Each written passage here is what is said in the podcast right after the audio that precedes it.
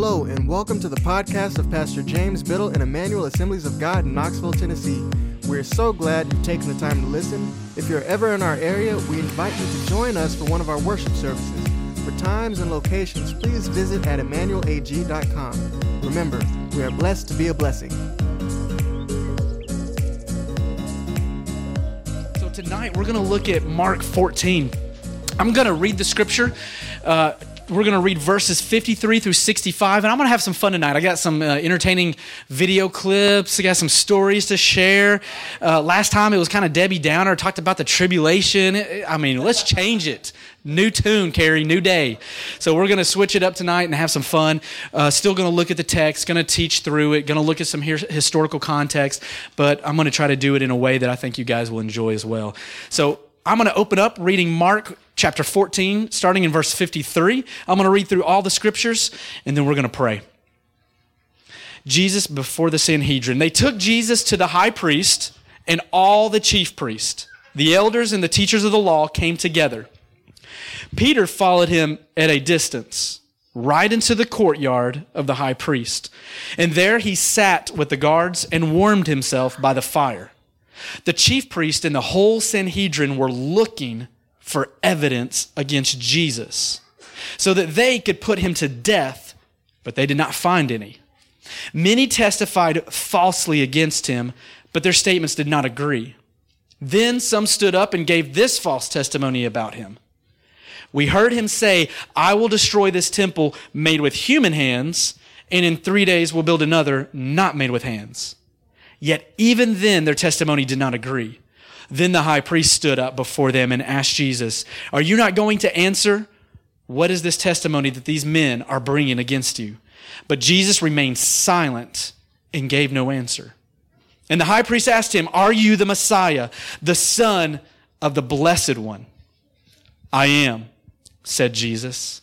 And you will see the Son of Man sitting at the right hand of the Mighty One and coming on the clouds of heaven. The high priest tore his clothes. Why do we need any more witnesses? He asked. You have heard the blasphemy. What do you think? They all condemned him as worthy of death.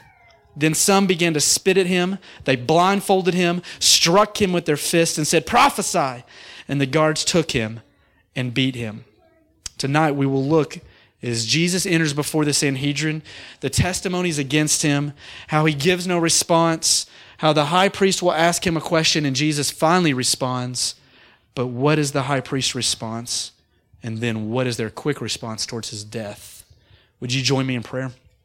Father, I just ask that you would anoint the words tonight, that we would uh, be nourished in our soul, that what we have need of tonight, even in this passage, as obscure as it may seem to the practicalities of what we deal with day to day, Lord, would you speak to our spirits what we need right now? Lord, we're looking to see men that have set you on trial, and it's no different in our world today people have put you on trial. And so, Lord, we pray that we are diligent in displaying your image in who you are in all of your glory and splendor and power. It's in your name we pray. Amen and amen. I don't know if many of you know a little bit about my story. Uh, Candy and I, we met at Bible College down in Florida. We were in Pensacola. We started at a school of ministry called Brownsville Revival School of Ministry. Very much a holiness movement, a repentance message that was um, going on down there, and it revolutionized my life in my adolescent years. As a teen, I went from a subpar student only interested in sports and then eventually girls to only being interested in pleasing the Lord in every aspect of my life. So much so that the pendulum might have gotten swung a little too far in my zeal. Um, I'll, tell I'll tell you one thing I did. I had a calendar in my room, and I would mark each day that I felt like I had sinned and failed the Lord with an S. I mean, it was like the scarlet letter calendar here. And, and then other days that I fasted, I want to make sure that I measured up in my own minds of what God had for me. And I've learned since then that's probably not a very good way to approach God, an all loving, all powerful, yet just and holy God that he has a lot more for us than that. So when I graduated from that school, I fast forward to give you a little bit of context of what I experienced when I went to Los Angeles. And I worked for a large church out there called the Dream Center. It was a ministry hub that housed in the old Queen of Angels Hospital, located off the 101 freeway that takes you through Hollywood and Universal Studios. I lived right downtown with a bunch of people who I did not know, about 500 of us, in the old Queen of Angels Hospital that had been renovated floor by floor. When I moved out there, again, I was 20 years old. I graduated one weekend from Bible college, moved my stuff back home in Knoxville, and flew out there a couple of weeks later, thinking I was working in their kitchen to serve the homeless. Little did I know, I ended up in their um, the head guy who was over at Matthew Barnett in his office as a personal assistant. I didn't know what that meant. I'm 20 years old, coming out of uh, Bible college, a little whippersnapper, and full of fire and no common sense. And so I get out there, and on the way from the airport, my boss, Todd Leader, he hands me this set of keys. It's like a ring of keys. And I'm like, what in the world? Well, this one's to the war room, the eighth floor where our offices are, where we'll have staff meetings. You can be in there anytime you need to. Just let me know if it's going to be after hours, just so we can accommodate and blah, blah. Here's, this is to uh, the Mercedes we're in right now. If you need it, also just let me know. This is Matthew's, you know, personal vehicle. This is Carolyn. We'll have to keep him gassed up. And I'm like, oh my goodness, I'm on overload. What is happening? And I feel humbled. I feel honored, but I was overwhelmed at the same time. One of my roles, though, as I continue to fast forward just to kind of give you an idea of what I had stepped into and I did not understand. One of my roles as a personal assistant was when the Dream Center from the one oh, from that old hospital assumed an old church called Angelus Temple was to help with a big kickoff they had of relaunching this old church. Many of you probably aren't even familiar with Angelus Temple.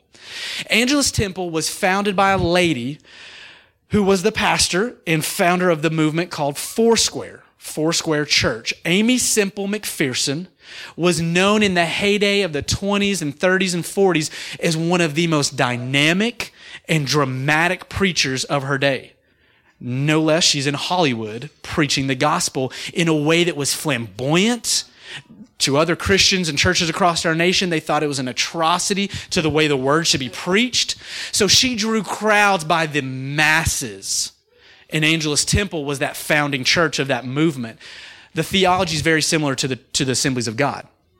And so when I got out there, they assumed this church as a part of this network of ministries. Now I'm, I'm at the Dream Center.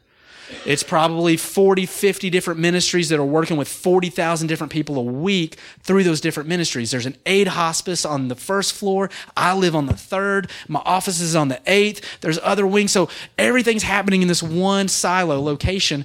But yet, a couple blocks down, we're getting this huge mega temple that the church has died. It has died. It's been decades since it was vibrant. Her son still attends there, Rolf McPherson at the time. He's now passed away. I got to know him a little bit and some of the amazing stories he had to share. But when we relaunched this temple, let me move fast because it relates to this passage. We had VIP seats row after row after row. Don't read James in chapter three about saving seats for the rich and yada yada. It ate me alive as a youngster coming out of a fiery school of ministry. But my role, my job was to make sure no one sat in those VIP seats the day we were opening this new temple. And so here we were, and I'm like, who am I expecting? Well, during worship, I, I recognize Sinbad. He's behind me, and his daughter ended up being a part of the worship team later on. They decided to come and join that church. But when I was saving in those seats, this Asian man sat down in one of my seats and I did not recognize him, did not know his name was on the list, and I'm about to kick him out because I'm not getting in trouble. He ain't gonna be in my seats. And so when I walk up to him, right as I'm about to say something to him, my boss, Todd Leader, steps in and says, Judge Ito, I am so glad you could make it today for our grand opening. Judge, I stepped back and was so glad that I had not kicked Judge Ito out of his seat. Many of you, I don't know if you remember who Judge Ito is, but play this quick clip just as a reminder of who he was in the infamous trial. The second voice he heard on the night of the murders. The second voice that you heard sounded like the voice of a black man. Is that correct? Sustained. Sustained. Of course not. I don't. wait! But this statement about whether somebody sounds black or white is racist, and I resent it, and that's why I stood and objected. And I think it's totally improper. In America at this time, in 1995, we have to hear this and endure this. This is the witness's statement, and if the statement is racist, then he is the racist, not me.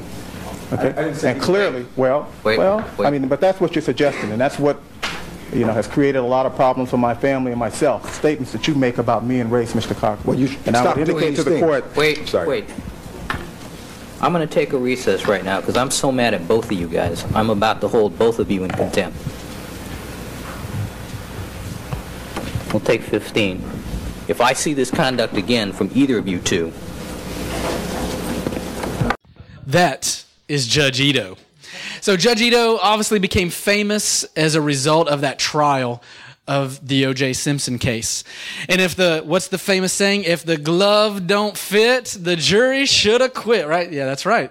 And so I remember as a 12, 13 year old, this was 1995. This was the year that my parents started Kiko. And the race issue was kind of front of mind for us.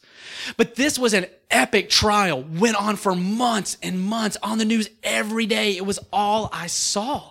Back then, we didn't have as much news, I guess, to watch. It was on every day. So I'll never forget that case.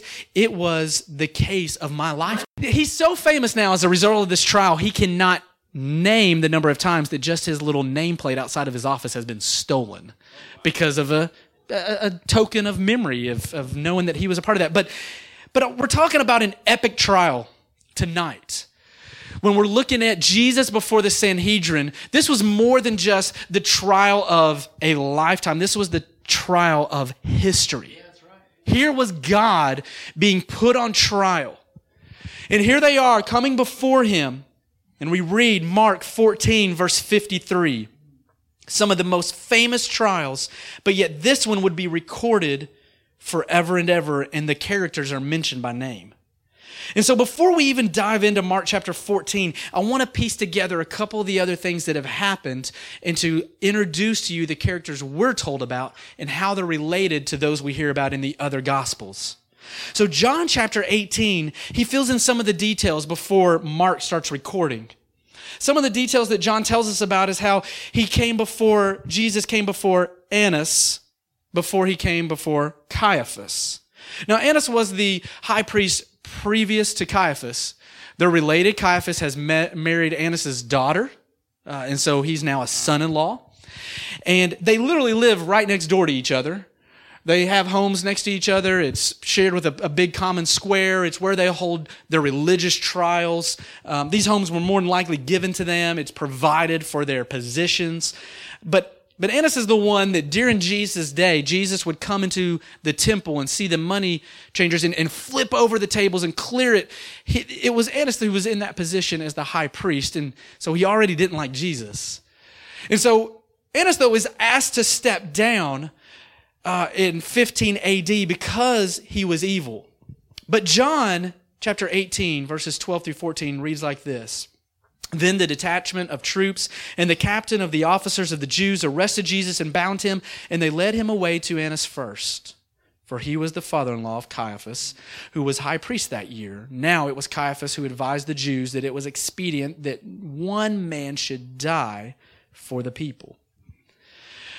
So we fast forward, and Annas, nothing really is able to come of his time with Annas, and so he moves quickly onto Caiaphas, and I think that is why Mark moves directly to that time.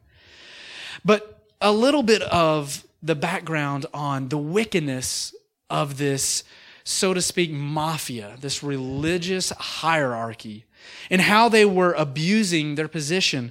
So there were temple taxes that were paid yearly and there would even be offerings that you would have to bring. And and, and it was even noted that uh, Annas did, would would tell his cronies so to speak the guards. Now the guards are literally religiously appointed. They're not Roman soldiers. These are religious guards that when they would bring the animal and if they would look for defects in it so that you had to buy one that Annas was providing for a little bit more. And that's how they made money. They were churning business here. And so Annas was he was hated by the people except those that had his pocket. And there was something wrong with, with just the way that he interacted with those of his, his day. And Caiaphas wasn't far from the tree when it came to his character. But Caiaphas is appointed the same time roughly as Pilate is. And that's who uh, ultimately Jesus will be brought before. But Caiaphas, the high priest, decided that he would continue this hate towards Jesus. Because at the start of his ministry, Annas had a grudge and he held it for a long time. And it was probably something they talked about around Sabbath dinners. Imagine it was something they tried to figure out, a problem that they could solve. Because as the high priest, isn't that our job to do? And so they were trying to figure out how do we get rid of Jesus? And so John chapter 18 gives us a little bit more on that story about Annas. It says in verses 19 through 24 The high priest then asked Jesus about his disciples and his doctrine.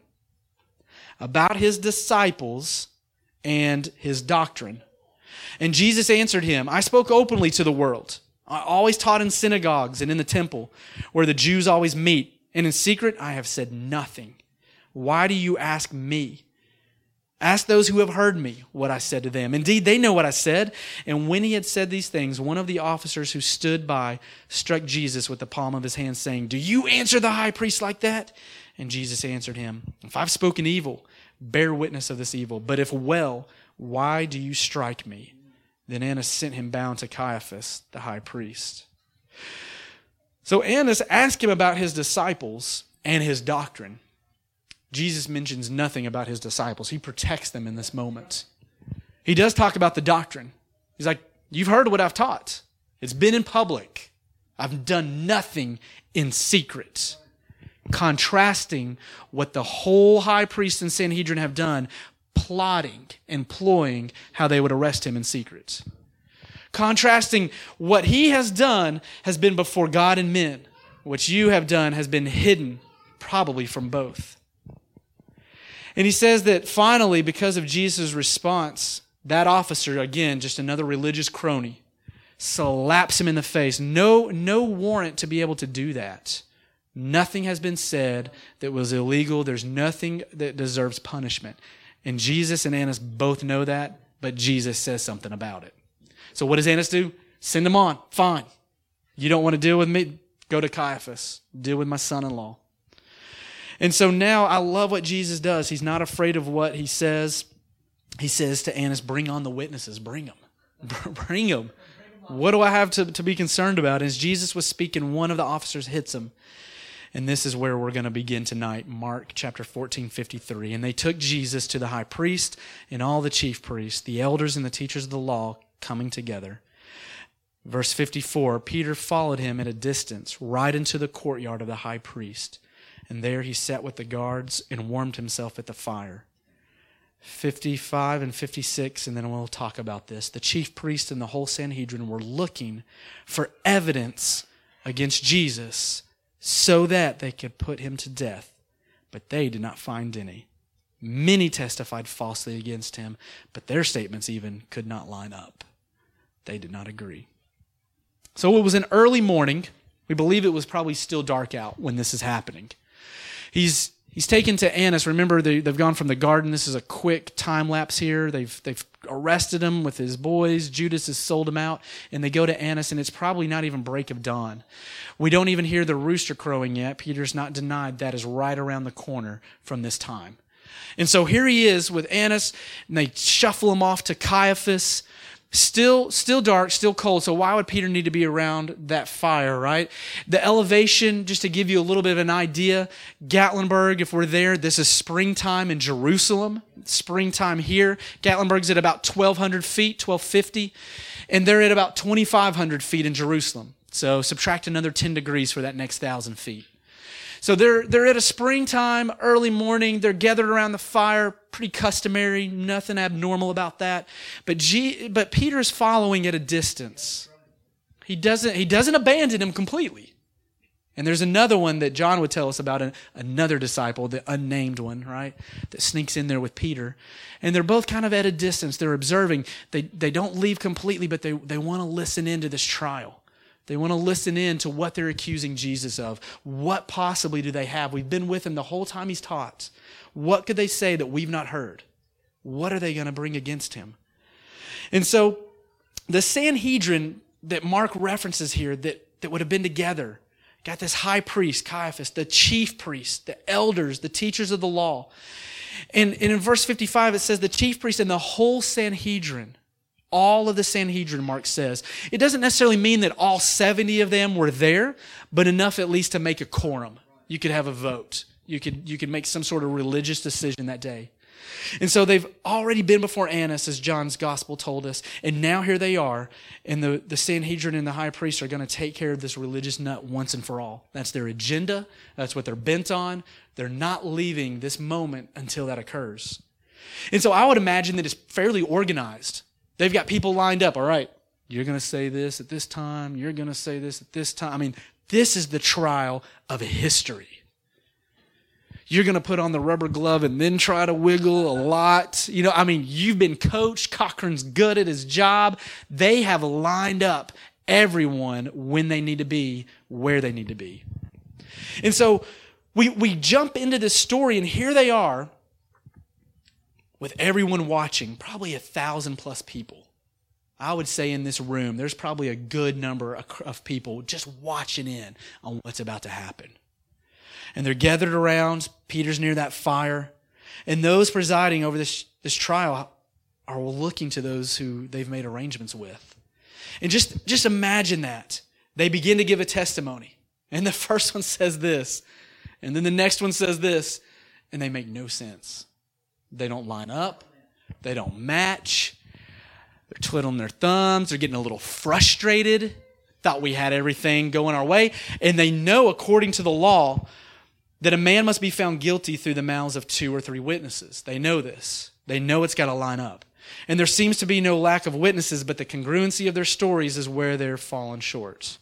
And so the story continues in verse 57, where we're at in Mark 14. Then some stood up and gave this false testimony against him. We've heard him say, I will destroy this temple made with human hands, and in three days will build another not made with hands.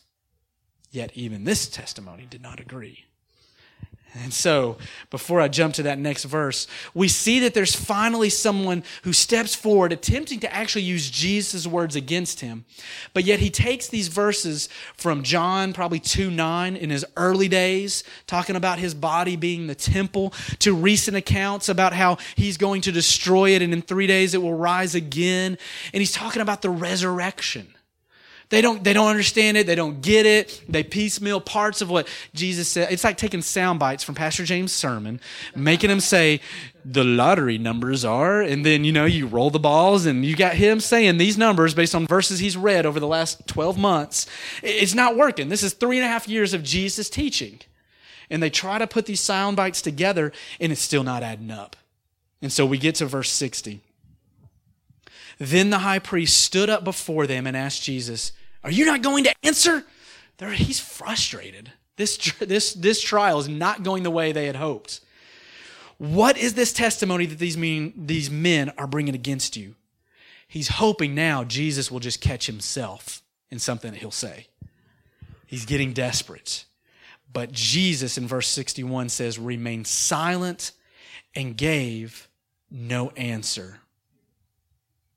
The false witness that they're talking about, obviously, with his death and resurrection, Jesus won't even acknowledge it. He doesn't even bring up that, no, here's actually what I did say. Jesus never, never senses that he's got to defend himself. This is something that you see Peter stuck with him, and I think he got this from the trial. I think while Peter was there, I can't prove it, but Peter will write, he's like, he'll quote Isaiah, and he'll say that there was there was no return for the insults that they gave. There was no need for him to rebut. And I think Peter, when he's writing that in the first epistle about how he just took on the suffering and didn't reply back, and how we, in whatever life may bring, we trust God through it all. I think Peter is reflecting on this moment right here. I think he's looking back and he's saying, Man, Jesus, the Lamb that was slain. He was led before the slaughter and yet made no cry for help. He had no need to defend himself as God in the flesh. He trusted himself to someone greater. And I think I think back to I've heard Pastor James mention it that Jesus, if he had said something, could have trapped himself with some sort of embellishment or even blasphemy. But they can't get their story straight, and Jesus won't respond.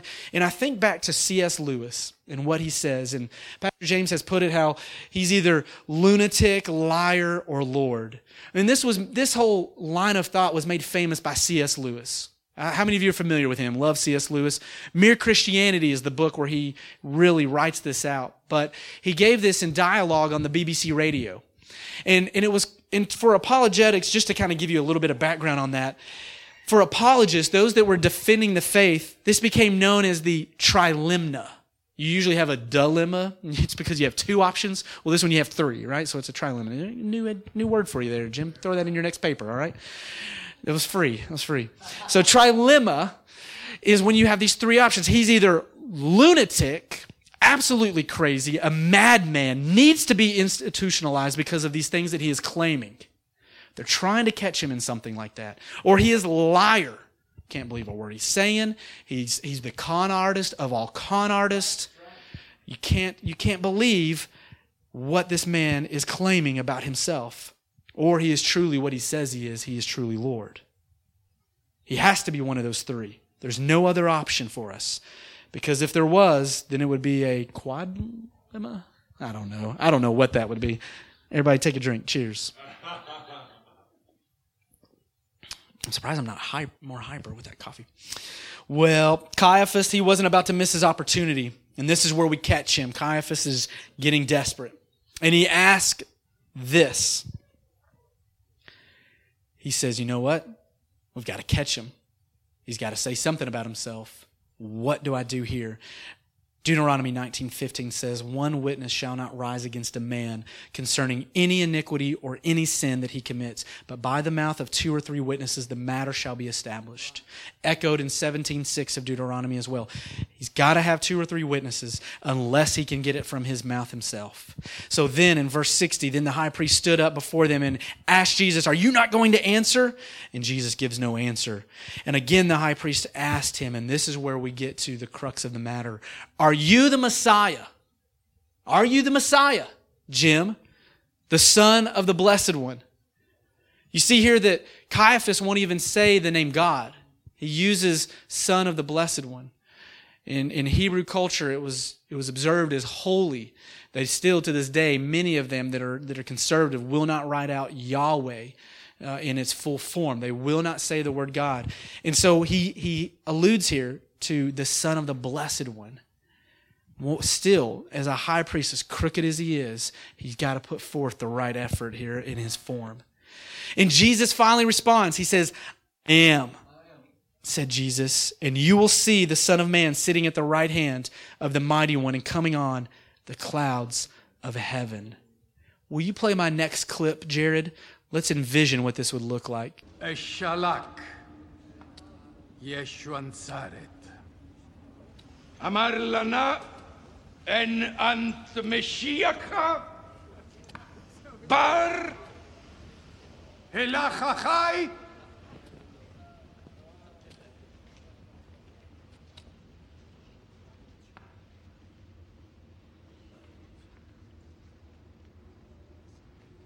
Echuana.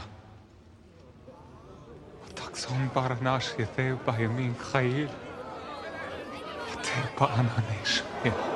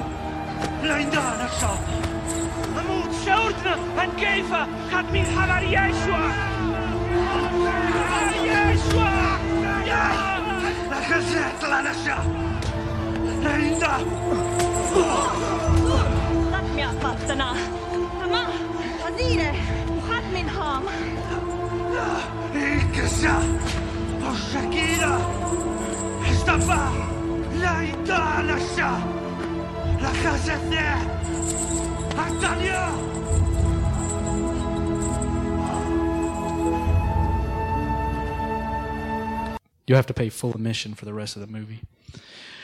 Passion of the Christ just kind of paints a little bit of what that that moment was like. Caiaphas had gotten desperate, but finally Jesus does open his mouth when it comes to his identity, who he is, we know it was the plan of God. We understand hindsight what he was embarking on, what he was going into this trial, all in fulfillment of God's redemptive plan, his great love for us. But here are the religious leaders of that day, and they're looking for every way to twist their understanding of what God's true plan was of fulfilling his word. And they twist it to the point to where they end up crucifying the one who is saving them what seemed to be a stroke of genius for Caiaphas to ask that question ends up being the one that would lead him to the cross and would end up being the the waymaker for that path for our salvation. And they find him, he tears his clothes, you see it, there's this blasphemy, the riots ensue, it's just, all this happening so fast, and there's Peter kind of watching the whole process. And Jesus gives them, no pun intended, but the nail in the coffin for his crucifixion when he responds. And you will see, he says, I am, and you will see the Son of Man sitting at the right hand of the Mighty One and coming on the clouds of heaven. Referencing that parousia, that coming again. He marries Jesus is marrying two statements from Daniel 7:13 and Psalm 110, very prophetic statements. He puts them together and he's literally in the midst of his trial looking past his death, past the resurrection, past the ascension to the day when he will come back and sit in judgment while he is the one on trial. Just the epic mind of Jesus to be able to proclaim that prophecy in this moment as a man full of the Spirit, though, speaking as God, fulfilling the scripture both now and predicting, I will come and do it again. It is astounding to think about that. And so here he is going to the cross. The priest, they've decided he is both a lunatic and liar. They don't see him as Lord. The Sanhedrin has reached their peak of frustration and they're glad to finally catch him in this crime. There's no need for any other testimony or witness. They don't need it. They've got Jesus' own words. Jesus has condemned himself according to their measure. And so, what does the crowd think? They all condemn him worthy of death, striking him with their fist. He's handed over to the guards to continue the beating. And that's where that, that exits in that scene. But think about the things that Christ endured for us. Because of his very nature, he endured for us. And the religious misunderstandings that he would still come to bear the fulfillment of all of God's promises. And while it was certainly all in God's plan, they sought to piece together lies to catch Jesus in something wrong in their own minds in order to discount who he really was and what he had said and done in their midst. How far off are we? How have we discounted what Jesus has said and done in our own midst? To twist what really happened in our life to maybe even blame him? Are we much different at times in our misunderstandings? Allocating something to God that was never His to begin with, trying to make Him more in our image than we are in His. So tonight, simple story, trial of all history. better than the OJ case. But here we stand and we remember that Jesus is coming again. That that is what he predicted in his final moments. That I will be back. I will be back for my bride. I will be back for my faithful. And then immediately he is denied by his lead follower. But there's redemption. We know the rest of the story. We know what happens in Acts. We know what happens with the filling of the Spirit. We know that there are second chances. And so God calls us tonight. Will you come back? Will we, even after falling, even after denying, will we say, No, He is the Christ? I've seen Him move in my life.